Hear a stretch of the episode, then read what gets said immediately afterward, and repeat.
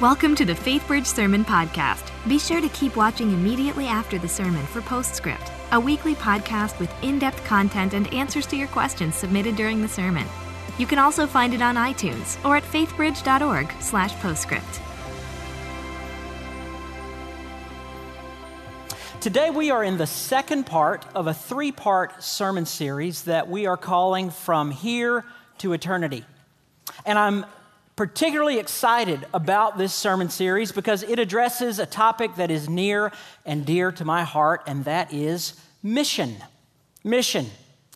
The privilege and the responsibility that each disciple of Jesus has to go into the world and to share the good news of Jesus Christ. Last week, our good friend Peter Pereira got us off to just a terrific start. If you haven't seen that message, I encourage you to go back. Peter reminded us that mission, first and foremost, is a response.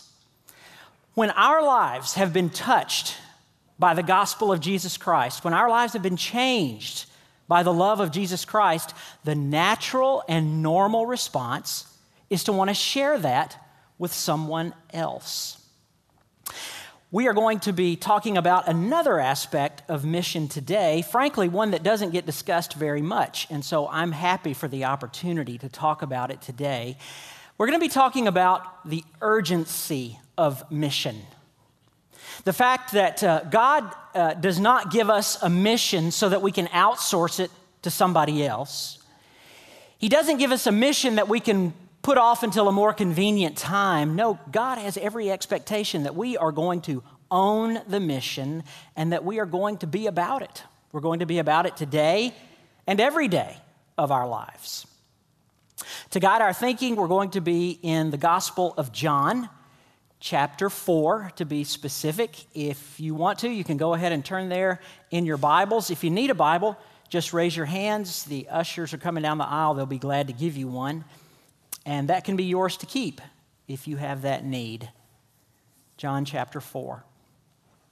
Before we jump into the message, though, let's, uh, let's take a moment and pray together.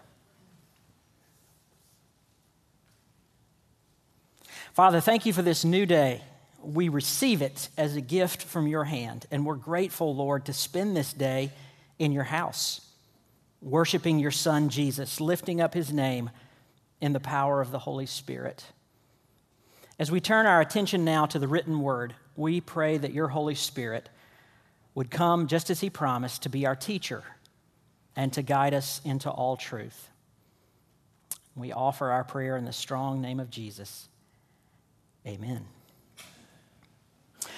So, John chapter 4 tells a fascinating story about the desire and the power of Jesus to change lives to take that which is broken and make it whole again, to take that which is dead and raise it to new life. And it also tells about the call of Jesus to each one of us, those of us who identify as his followers, the call of Jesus to join him in this life changing work, to join him in the mission of bringing the gospel to lives that are broken and dead and desperately in need of life, desperately in need of change. Now, we don't have time to, to read the entire story, so I'm going to uh, paraphrase the first part of the story, and then we'll pick up and read at verse 27 the second part of the story.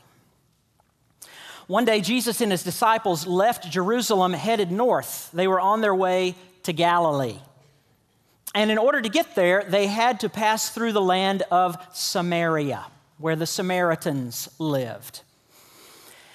You may be aware that back in the day, the Jews and the Samaritans despised one another. There was no love lost at all between these two people groups. Long history of enmity between them didn't care for each other one little bit.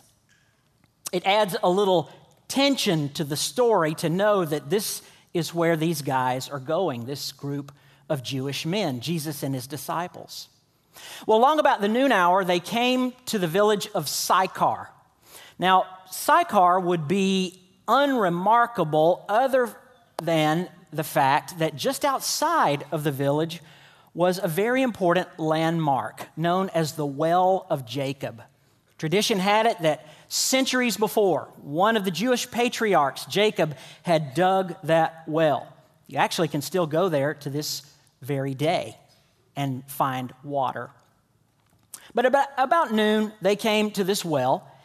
And because it was noon, the disciples decided they would go into town and see if they could scrounge up something for them to eat.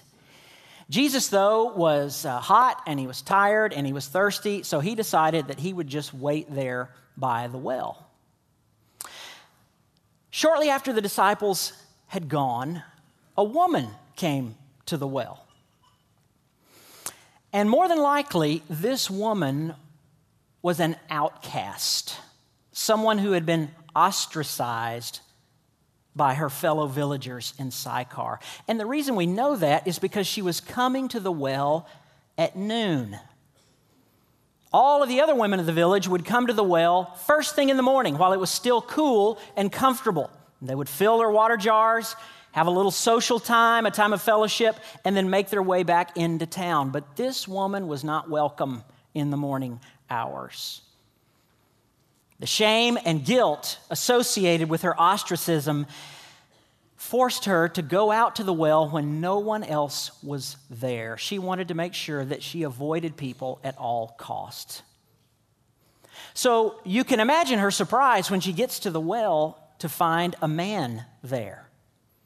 And not just a man, but a Jewish man. I would imagine, on top of whatever shame and guilt she carried with her all the time, now there was probably an element of fear. What does this man want with me? What does this mean? The man, of course, was Jesus, and they begin to engage in a conversation. And before long, she realizes that she has nothing to fear. And so the conversation moves in lots of different directions. It becomes clear why she is an outcast. She's been married five times, and the man that she's living with now is not her husband. The women in that village perceived her to be a threat. They wanted nothing to do with her.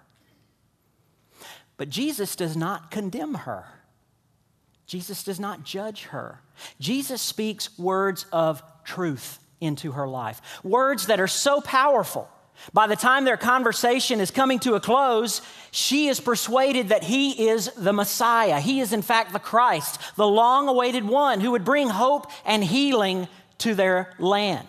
As a matter of fact, she is so persuaded that she makes up her mind she's going to go back into Sychar, back into that place where she is not loved, and she's going to tell everyone that she has found the Messiah. And that's where we pick up with the second part of the story, beginning in verse 27. Just then, his disciples came back. They marveled that he was talking with a woman, but no one said, What do you seek? Or why are you talking with her? So the woman left her water jar and went away into town and said to the people, Come, see a man who told me all that I ever did. Can this be the Christ? They went out of the town and came to him. Meanwhile, the disciples were urging him, saying, Rabbi, eat. But he said to them, I have food to eat that you do not know about. So the disciples said to one another, Has anyone brought him something to eat? Jesus said to them, My food is to do the will of him who sent me and to finish his work. Do you not say, There are yet four months, then comes the harvest? Look, I tell you, lift up your eyes and see that the fields are white for harvest. Already the one who reaps is receiving wages and gathering fruit for eternal life, so that the sower and reaper may rejoice together. So here's the scene the disciples come back from their shopping trip and they are shocked. They are actually somewhat dismayed to find Jesus at the well alone with a woman. Breach of protocol number one. That just was not done. Men and women were not alone together if they were not married to one another. And so, right away, They're taken aback at what's going on here. But to make matters even worse, he's not just with a woman, he is with a Samaritan woman. You don't get much worse than that. And they probably were tuned in enough to know that if she were coming out to the well at noon, there's probably a story behind that that's not too savory, doesn't say too much for her character. Of course, none of them have the nerve to say anything out loud. Instead, they're probably just digging around in the sand, looking at one another sideways, thinking to themselves, What on earth is she doing here? Jesus, why are you talking to this woman? Don't you understand? That's, we just don't do that kind of thing. Probably giving her some nasty stares as if to say, Hey, beat it. But I imagine by this time in her life, this woman was quite used to nasty stares. And she doesn't pay them any mind. No. She turns and forgetting her water jar, she's so enthused, she goes back to town. She is on a mission. Well, after she leaves, you can practically hear the sigh of relief on the part of the disciples. Whew, boy, glad that's over with. Now, Jesus, let's get down to business lunch. And Jesus throws them a curveball, says something that uh, they definitely were not expecting. He says, I don't want food. I've already eaten. I, I have a food that you know nothing about. You see, guys, like I've been telling you, I'm here on a mission. I've been sent to accomplish my Father's will, to finish it. There's a sense of urgency to his tone. Jesus is getting excited here. He's letting them know, look, I've got a job to do and I'm going to do it. And that's what gives me nourishment. I don't want your food. And I imagine they're standing there thinking, uh, okay, just offering you a sandwich, Lord. But Jesus doesn't stop there, he's just getting warmed up. He begins to talk to them using uh, a metaphor from agriculture. You know, back in that day, a farmer would plant his seed, and then if all went well, four months later, he would reap a harvest. They had a proverb that essentially said, four months and then the harvest. Jesus repeats this proverb back to them. He says, Guys, you have this saying, four months and then the harvest. Let me tell you, forget four months. The harvest is here right now. You don't have to wait four months. Just lift up your heads. Look up. The fields are white unto harvest now. I imagine that they were so completely confused by what Jesus was talking about, then for no other reason than just to humor him, they look up. And what do they see? They see wheat, barley, oats. No, no. What do they see?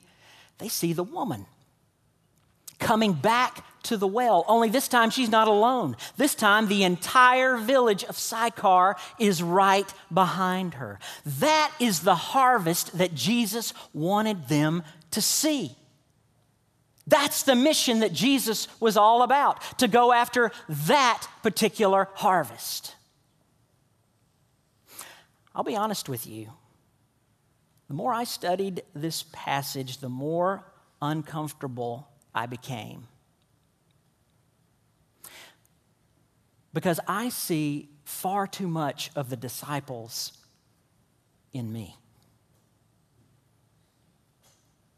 And I see far too much of the disciples in you. Let me explain. You see, the disciples were concerned about everything except the most important thing. Specifically, they, they were concerned with two matters. Number one, social respectability. You got to hang out with the right people. You got to look good. You don't want to be seen hanging out with a woman, hanging out with a Samaritan woman, one that probably has a shady character. Lord, let's get that straight first. And their second concern was creature comfort, food. It was lunchtime. They're ready to eat. But Jesus is not concerned with either one of those things. Jesus is concerned with the most important thing, his mission. The thing that takes priority over respectability, priority over creature comforts and food, are the lost souls of men and women. That's why Jesus came. And he's drawing the uh, disciples' attention back to what really matters. I don't think it was any mistake that Jesus took them through Samaria. I think he knew there was a divine appointment waiting for them there. I think Jesus knew there was a lost soul one that had sinned horribly, one that was living with the consequences of her sin, one that knew pain of rejection, one that knew the pain of being used. And that's what Jesus was worried about. And I think Jesus knew too that if he could reach this one soul, he's got a shot at reaching everybody in the village. But the disciples could not see that. They were so focused on their agenda, their concern, their needs, that they were missing what they were to be about. And I think if Jesus were here today, he would level the same accusation at us. I think he would say to me and to you, FaithBridge, Faith Bridgers, what are you looking at? What are you so consumed with? What are the things that you have decided are so very, very important? Important to the degree that you haven't yet looked up and noticed there's a world out there that's dying and going to hell. There's a world out there that is living in hell. You know, hell doesn't just wait for people to die, hell creeps into people's lives as soon as it can to wreak all kinds of havoc. And I think Jesus stands before us today and asks the question Have you looked up? Have you noticed what really matters? Do you see that the fields are white unto harvest? Forget four months, forget waiting. There are opportunities all around you to reap a harvest. I think Jesus calls us to look up so that he can remind us of two very important truths. Two truths that we forget all too easily. And the first of those is that lost people matter to God. Lost people matter to God. And if they matter to God, they should matter to us too. God's heart breaks for the lost.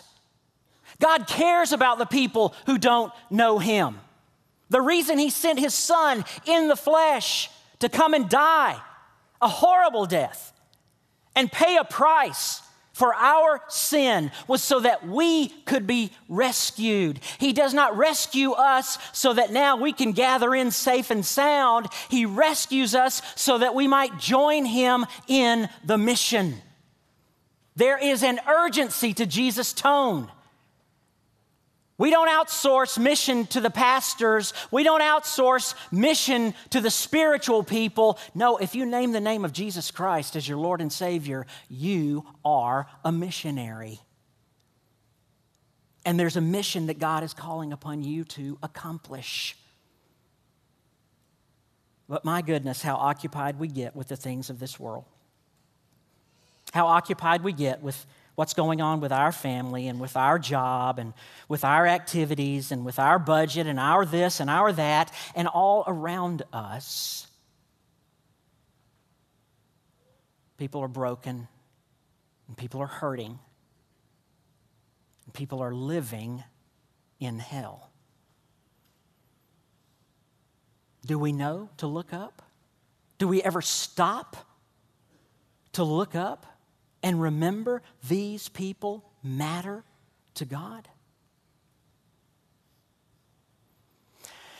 I'm a bit of a, a news junkie. I, I, I appreciate the, the ready access that we have to news now, 24 7. Uh, you know, the news has kept me company on more than one night that I couldn't go to sleep. Just the other day, I was uh, talking to my daughter, Vivian, she was asking me uh, what TV was like when I was a kid, and I said, Well, we had three channels black and white TV about this big. Neanderthals? Man, what kind of life is that? So, hey, I'm glad that we live in a time now where we've got ready access to the news, but I've, I've noticed something about the news. I've noticed a hazard associated with watching the news. You know, there is such a barrage of stuff, of horrific stuff coming at us on such a regular basis that it has a numbing effect on our hearts. It, it is though it, it renders our souls immune to the pain and suffering of others. It's almost as if it's not even real, it's just there on TV. And we can walk away from it with no more than the shrug of our shoulders, or maybe if it does cause us discomfort, we just hit that clicker and move on to something a little more pleasant. Once in a while, though, uh, an image passes across that screen that shakes me out of my numbness. I think as long as I live, I will never forget the face of this little boy. His name is Omran Daqneesh. Omran and his family live in Aleppo, Syria. And when that picture was taken, his home had just been bombed by the Syrian government. His family had been dragged out. A sibling of his would later pass away. And as I looked at that little face there and saw the shock and the bewilderment, the utter confusion, the pain, the uncertainty, I sensed the Lord saying to me, Dan, don't turn away from this face. Look at this face long and hard because I want you to know this is what I see in the face of every single person who doesn't know me. It doesn't matter if they live in Syria or not. If they're lost, this is what I see in their face. Do you see that, Dan? Do you look up and even notice that all around you, even right here in Spring, Texas, there are people whose lives are falling apart. How sad that it would take such incredible pain in the life of a little boy to awaken me to realities I should have been tuned into all along.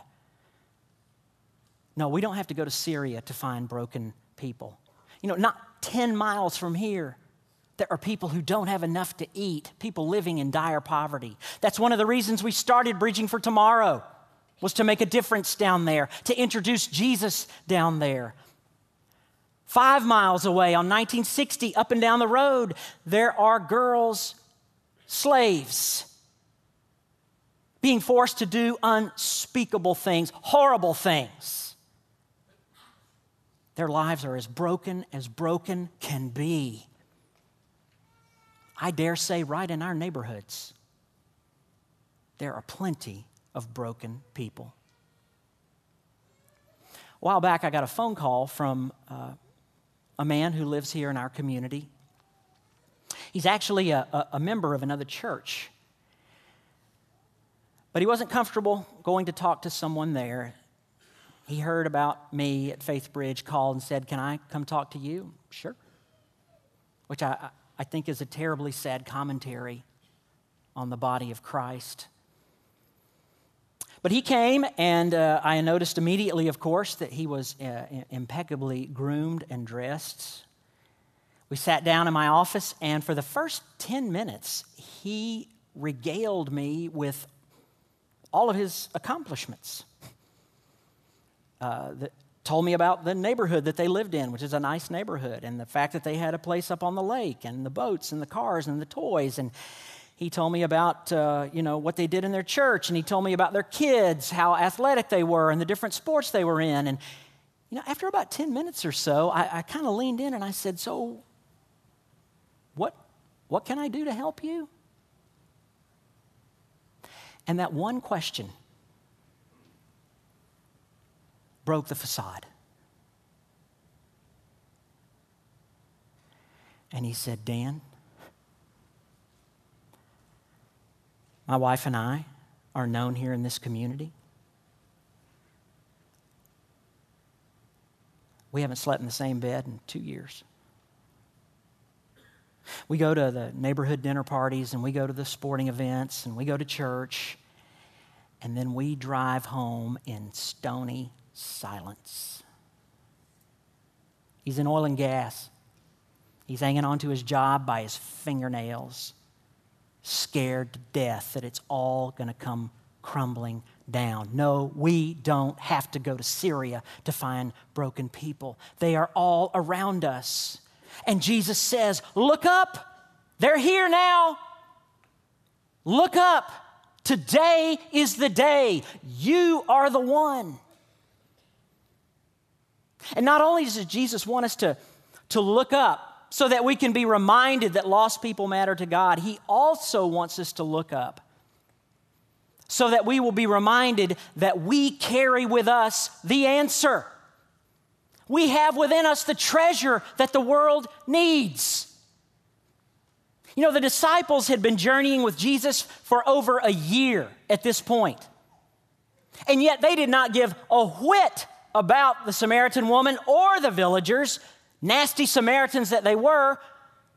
They were so apathetic and so uncaring that they completely forgot oh my goodness, not only are you broken, but right here in our midst, the man that we've been following for a year, he's the answer.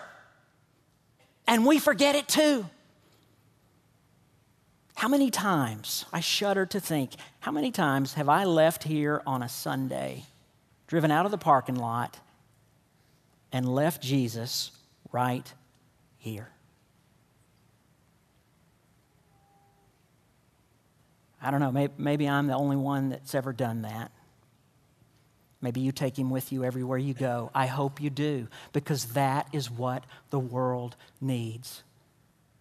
Too many times, we get so enamored with the treasures of the world that we forget we have with us the greatest treasure of all the treasure that humanity desperately needs, the treasure that will bring lasting, beautiful, hopeful, meaningful change into people's lives.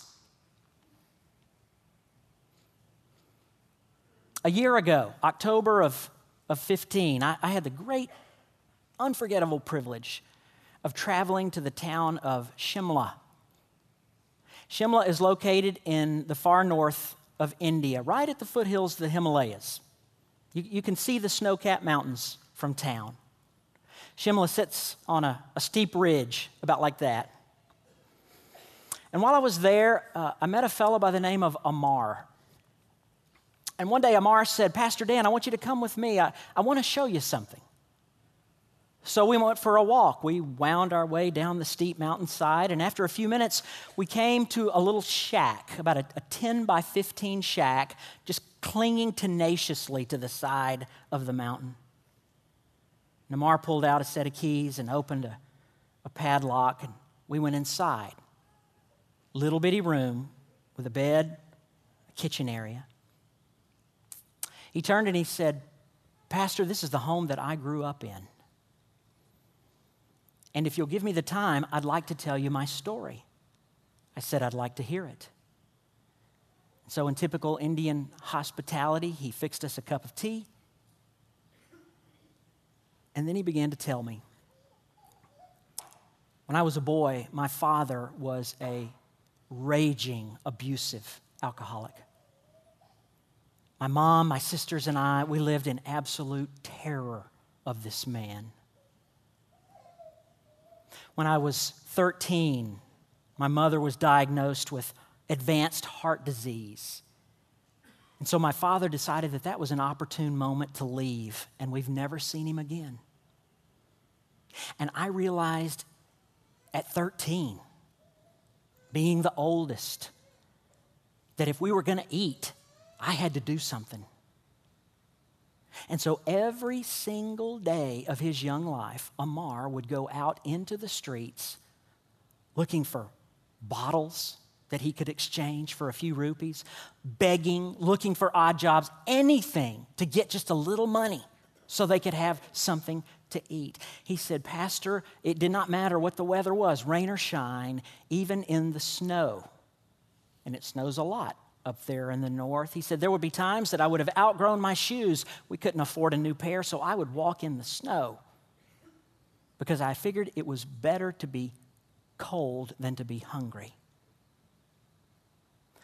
He said, I, I, used to go to the temple of my family's gods, the Hindu gods, and cry out to them for mercy, for deliverance. I would leave little fruit offerings, but nothing ever happened. And then one day, when I was 18, I met a man who told me about Jesus. I'd never heard of this Jesus. But he told me about how Jesus loved me and he loved my family and that he had even died for us. And he wanted to be our Savior. And he said, I'll be honest with you, Pastor Dan, I was so desperate. I, what could it hurt? So I threw in my lot with Jesus. I asked him into my heart as the man had taught me. And while nothing changed right away, I could not deny there was something stirring in my heart. There was a joy that I couldn't explain. The man gave me a Bible and he said, Pastor Dan, I devoured that thing. I read it and read it and read it. And one day I discovered Jesus heals people.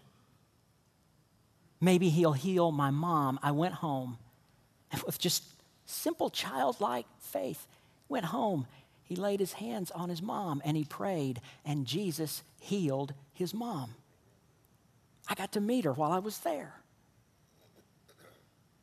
And from that moment forward, Amar was a man on fire. He was determined that he was going to tell everyone in Shimla about Jesus. That sounds kind of familiar, doesn't it? Jesus touches a single life, and that single life takes it to a town. Sounds like the woman by the well. That's what Jesus does. Jesus touches our hearts. And if we're obedient, if we're looking up, if we're paying attention, He will give us untold opportunities to take the good news to other people, to bring change to their lives. It all may look so shiny and so good from the outside, but you never know. Not everyone's pain is as evident as Amar's.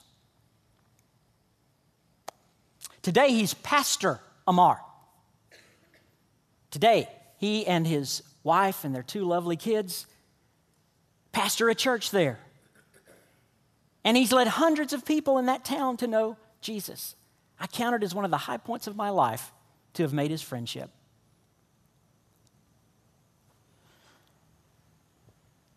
Jesus is asking FaithBridge to look up. Look up and see. The fields are white. The fields are ready right now.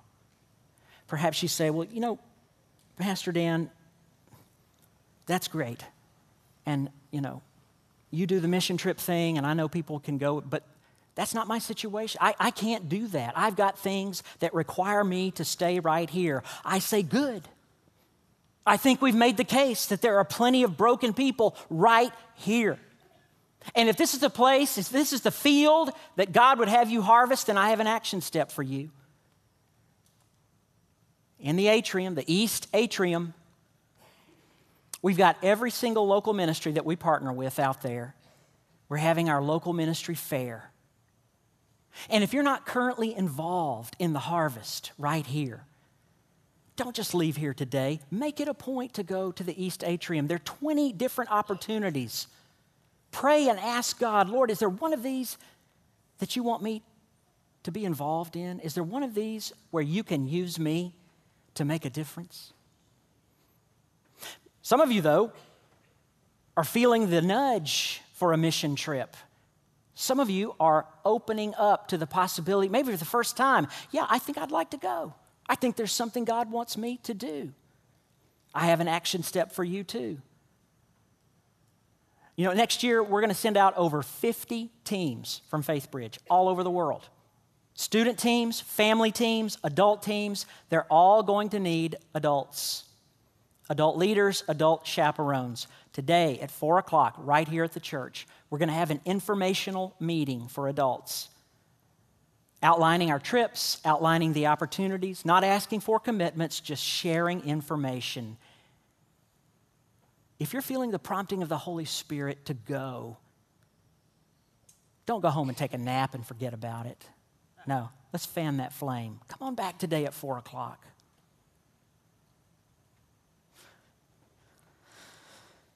We're going to close our service praying together. Only we're going to do it a, a little differently. You know, usually when uh, pastor calls everyone to pray, we bow our heads, we close our eyes. Uh, I'm going to ask you today to look up. To look up. That's what Jesus is calling us to do, to look up and see the fields are ready.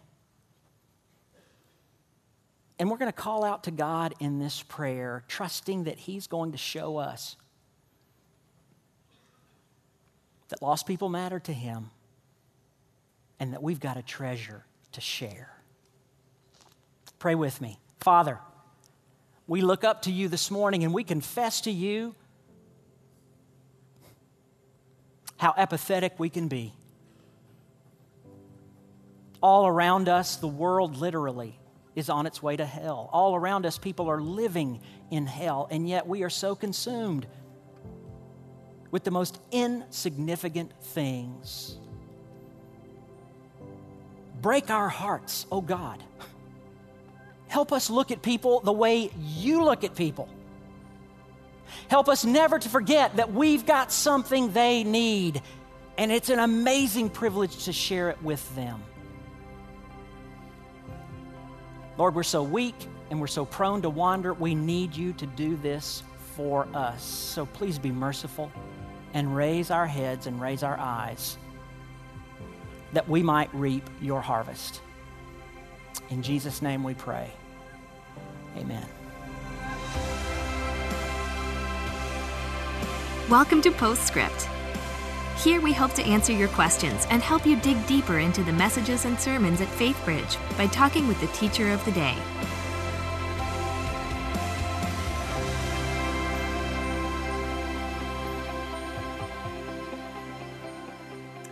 And welcome to Postscript. I'm Lou Ann Riley, Grow Group and Discipleship Director, and I'm here with Pastor Dan, who just brought a message from our Here to Eternity series called Urgency of Mission. And I loved how you laid out for us um, the example of evangelism that we find at the well, and also drawing us to where Jesus is showing that the mission is urgent. Like, there's no need to wait. Right. We're being called now. And we, we have a question that came in around evangelizing. Okay. Um, the question was Was evangelizing and mission work for salvation a new concept to the Jews that Jesus was introducing? Well, in that terminology, yes, it was. Uh, you know, Jesus had not yet died on the cross and been resurrected. Paul had certainly not developed his theology, which is a centerpiece of that perspective. But God's uh, concern for humanity by no means was a new concept. I, I think about Jonah being sent to Nineveh, rescue. The, the reason uh, the children of Israel were brought about in the first place was to be a light to the Gentiles, you know. So you're talking about modern day evangelism and missions, yeah, that, that was brand new, probably never even heard of. But the heart of God for lost people was not. Okay. And we see that really clearly the way Jesus looks at compassion Yeah. with people. And so when you think about mission and how that plays out, church planting, being sent, um, being here locally, um, for FaithBridge, that's our church in the Woodlands, Sure. um, is missional for us. And we had a question that came in around the Woodlands church. Um, it says, now that the church is expanding into the Woodlands area, so FaithBridge expanding into the Woodlands area, what, what are we doing there to expand our mission field? Okay, well, I have uh, several answers to that question. Uh, first, I would say to get specific uh, instances where you can be involved, go to the Facebook page of our Woodlands campus.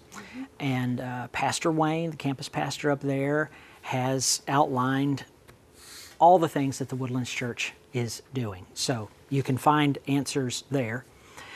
Secondly, I would say uh, Fall Fest, what was highlighted uh, in the, the video before I preached. Perfect way to make ourselves known, to reach out to that community. I think the primary way, though, is the same way we've done here for years real people, real life. Mm-hmm. It's one individual sharing with another. We've got a good thing going on. You know, Jesus is there, and I think this could benefit you and your family. Um, I'm sure Wayne could probably add many others, but those are the ones that come to mind right off the bat. Yeah. Good.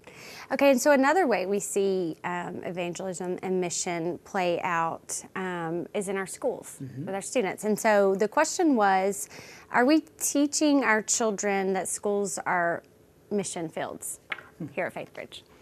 Well, uh, I can say that the student ministry here certainly is. Mm-hmm and I would imagine that the kids ministry is as well. They they are a very missions minded well, bunch having of people. a kid in the uh, kids ministry, okay. I do know that they talk okay. about inviting friends to church and Great. how you talk to your kids, yeah. talk to your friends.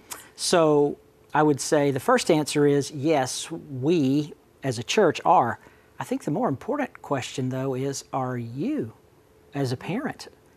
Um, m- my philosophy has always been that church is supplemental to the discipleship that happens at home. And if mom and dad are teaching that and practicing that, more than likely the child will too. If, on the other hand, they're looking to the church to provide whatever the kid is going to get, I don't think it's going to have much sticking power. So I, both and. Okay. Not either or. All right. Well, I thank you for the message today. Yeah. It was challenging and but also had a lot of practical steps. Good. If you are being called, there's plenty of places there sure for are. you to serve. So thank yeah. you for that. And thank you for joining us here for Postscript. We'll see you back here next week. Thanks for joining us for Postscript. Help us keep the podcast interactive by submitting your questions during the morning services. Learn more at faithbridge.org/postscript.